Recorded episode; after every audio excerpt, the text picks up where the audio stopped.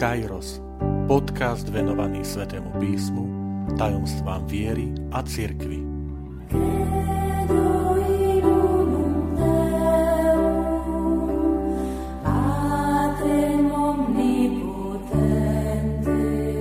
Štyriciatá časť Biblická Marta je pokornou učeníčkou Krista.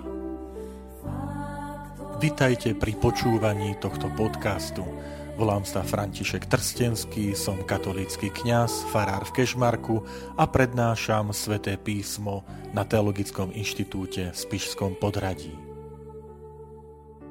O Marte sa v Novom zákone výslovne spomína na troch miestach. Prvé miesto je Evangelium podľa Lukáša, 10. kapitola, ktorá hovorí o pohostinnosti dvoch sestier, Marty a Márie – u ktorých sa pán Ježiš zastavil na svojej ceste do Jeruzalema. Druhé miesto je Evanílium podľa Jána, 11. kapitola. Je to udalosť skriesenia Lazára, o ktorom sa uvádza, že bol bratom Marty a Márie.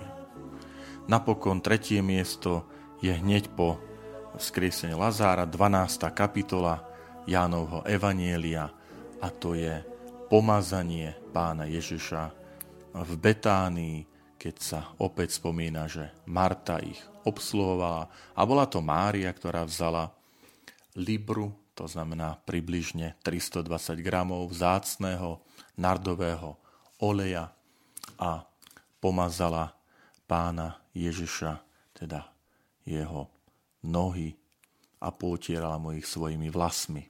A dom sa naplnil vôňou oleja. Poďme sa pozrieť na tieto tri miesta.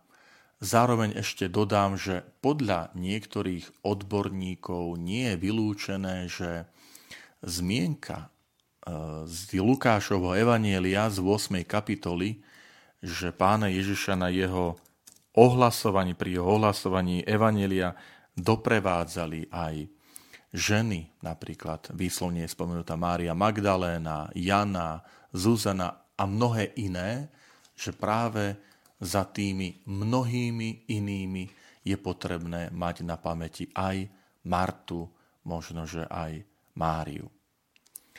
Ehm, nevieme bližšie informácie o ich, poviem takém, rodinnom zázemí, pretože máme takú zvláštnosť, že sú to súrodenci, ktorí bývajú spolu, Márie, Marta, Lazár v Betánii, čo je zhruba necelé 3 kilometre dedinka od Jeruzalema a nevieme, či boli tieto ženy vydaté, či Lazár bol ženatý, nespomínajú sa deti, nespomínajú sa e, manželia týchto sestier, manželka Lazára.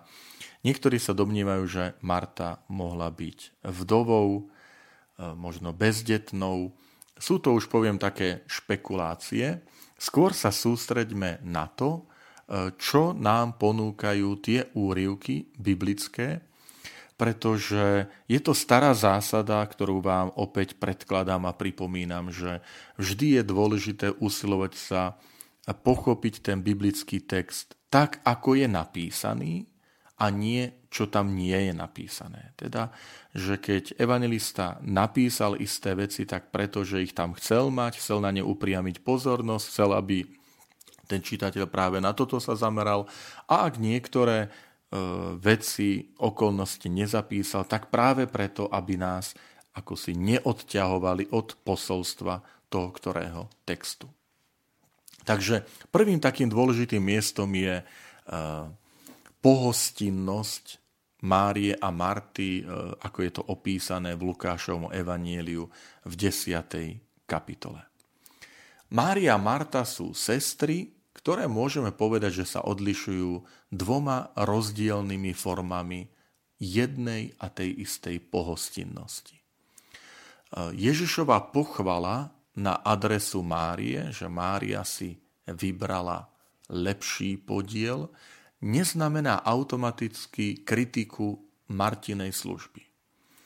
A k tej kritike pomohol, poviem, aj nesprávny preklad výrazu lepší podiel, pretože v pôvodne gréckom texte Evanielia sa uvádza dobrý podiel. Zopakujem, že pán Ježiš hovorí Marte, ktorá sa tak ponosuje, že nedbáš, pane, že moja sestra mi nepomáha, povedz jej, aby mi pomohla. A vtedy Ježiš povie v pôvodnom texte, Marta, Marta, staráš sa a znepokoješ o mnohé veci, ale potrebné je len jedno. Mária si vybrala dobrý podiel. A toto myslím, že je zásadné pre správne porozumenie posolstva tohto textu. Už samotná zmienka, že ide o podiel, znamená, že pri tom pohľade, pri vysvetlení celej tej udalosti Ježišovej návštevy je potrebné mať na mysli celý prejav jedinej pohostinnosti, ktorá sa delí na dve služby, pričom obidve sú dobré. Mária si vybrala dobrý podiel, čiže nie, že jedna je lepšia, druhá je horšia, ale lepšie povedané, jedna bez druhej by bola neúplná. Totiž v židovskom prostredí bola pohostinnosť vysoko váženou a požadovanou čnosťou. Host mal dokonca prednosť pred domácim rodinným príslušníkom, istým komfortom toho domáceho e, človeka, že ak prišiel host, tak sa mu ponúklo lepšie miesto pri stole, lepšia strava, ak bolo treba potrebné prenocovať, tak aj lepšie miesto na nocľah ako domácemu. Spomeňme si na pohostinnosť Abraháma, ako je to opísané v knihe Genesis v 18. kapitole, ale aj napríklad na výčitku Ježiša na adresu farizeja Šimona, ktorý mu pri prijatí do domu nepreukázal práve tie všetky potrebné prejavy pohostinnosti, na rozdiel od kajúcej ženy, ako to spomína Lukáš 7. kapitole. Sadnúť si s unaveným hostom ku stolu a nechať ho hladného, by bolo teda veľkou urážkou. V tomto Lukášovom úrivku zohráva významnú úlohu dialog medzi Ježišom a Martou. Opäť je to také vodítko, ktoré chcem vám odovzdať, že je dôležité pri tých biblických textoch si všímať práve dialógy. Že v nich je veľakrát tak osobitným spôsobom zdôraznený ten, to, to posolstvo, toho úriku, že v čom spočíva tá podstata celej tej udalosti.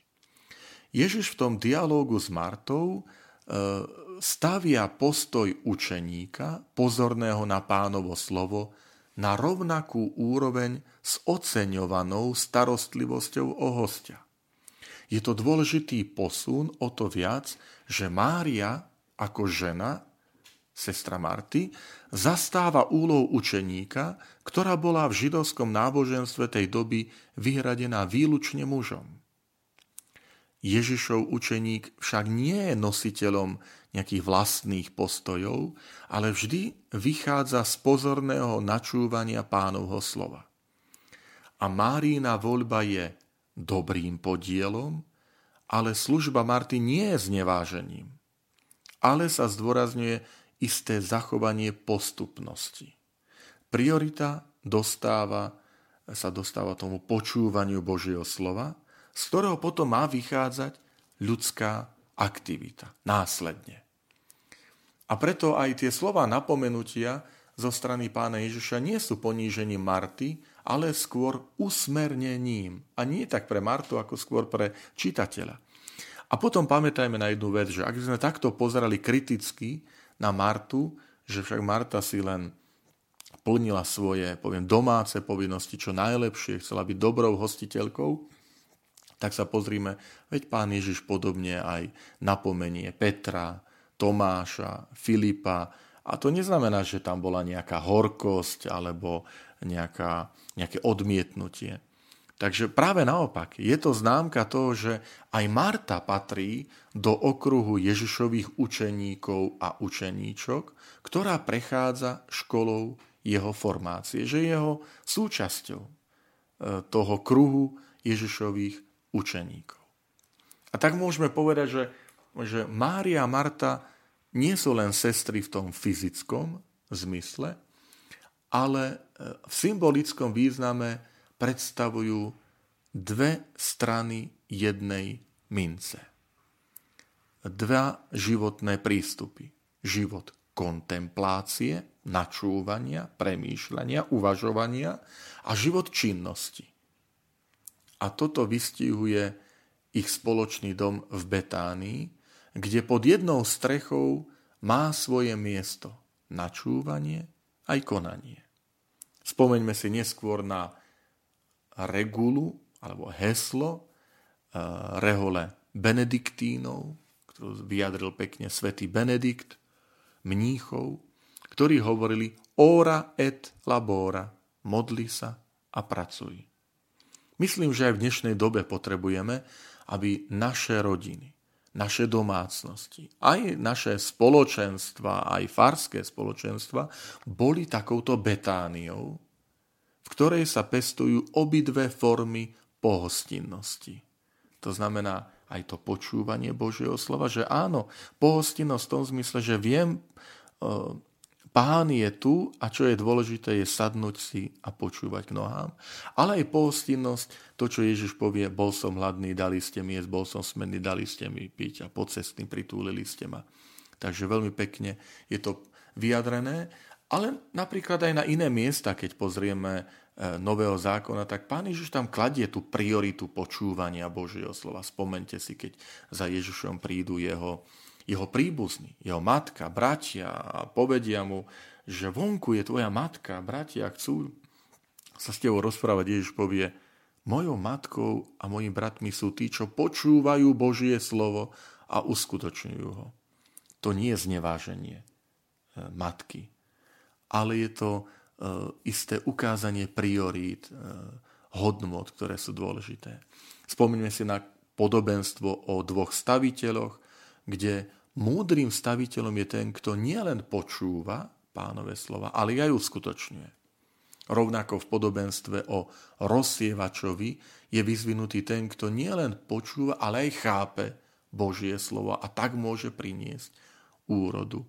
A tak môžeme povedať, že Mária potrebuje Martu, aby sa kontemplatívny život prijavil v tom praktickom živote kresťana a Marta potrebuje Máriu, aby ten praktický život čerpal tú svoju činnosť, tú aktivitu z toho správneho prameňa, ktorým je počúvať Božie slovo.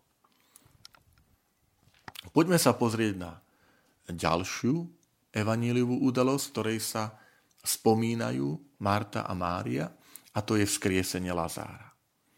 Evangelista Ján tu uvádza trojicu súrodencov, Marta, Mária, Lazár, súrodencov z Betánie. A je zaujímavé, že Marta je tu veľmi aktívna. Je to práve ona, ktorá vychádza v ústrety Kristovi, ktorý prichádza, ktorý vie, že zomrel Lazár. A pod vplyvom jeho slov, Ježišových slov, Marta robí jedno z najkrajších vôbec evaníliových význaní viery v Mesiáša. Keď povie Ježišovi, áno, pane, ja som uverila, že ty si Mesiáš Boží syn, ktorý mal prísť na svet. A je to Marta, ktorá vyzve svoju sestru Máriu, aby prišla k učiteľovi, ktorý ešte nevstúpil do ich dedinky. To znamená, že je to zrazu Marta, ktorá sprostredkuje svojej sestre stretnutie s Kristom.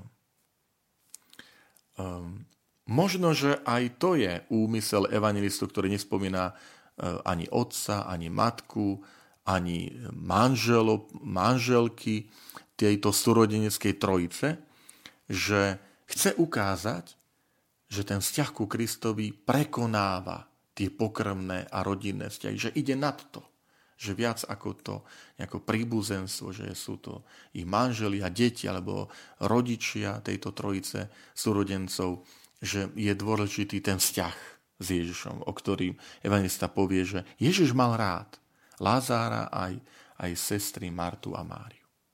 Takže Marta a Mária v tomto príbehu vzkriesenia Lazára vyznávajú Ježiša ako učiteľa, pána, Mesiáša Božieho syna zrazu máme zo sestier, takých povieme možno domácich e, ľudí, ktorí majú svoj dom, zrazu máme učeníčky a vyznávačky Krista, ktoré však zároveň zostávajú stále sestrami.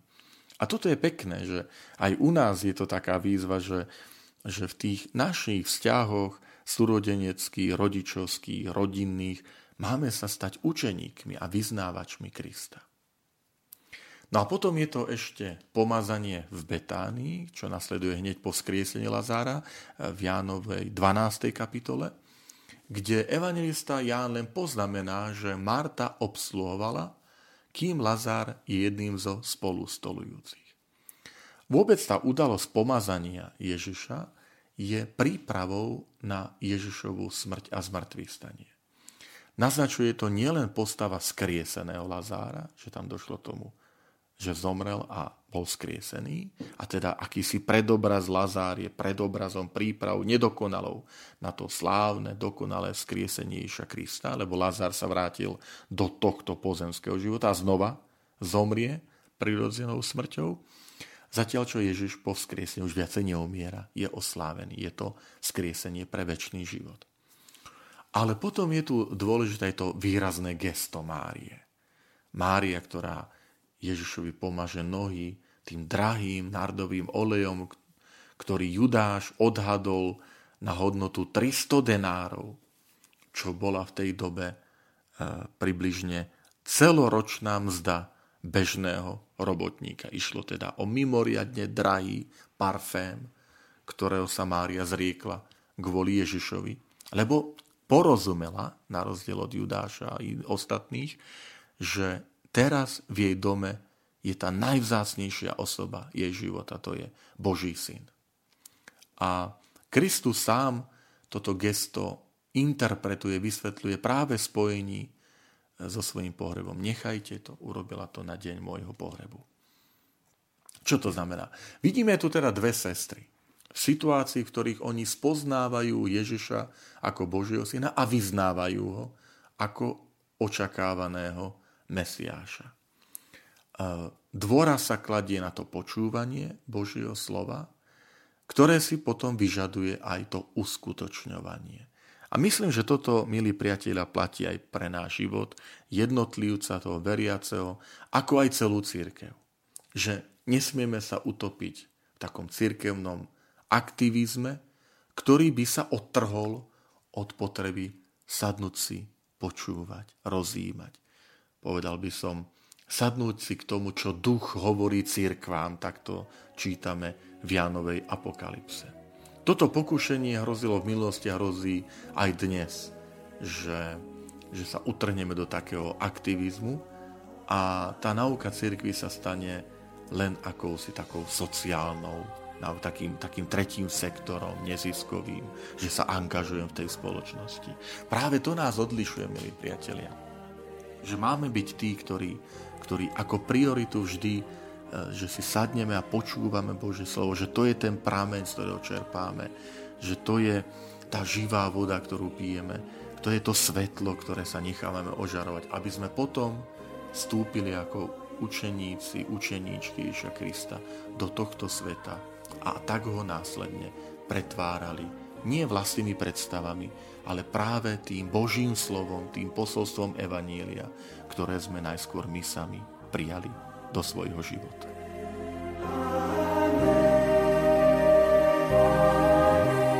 Ďakujem, že ste počúvali tento podcast. Teším sa na ďalšie stretnutie s vami.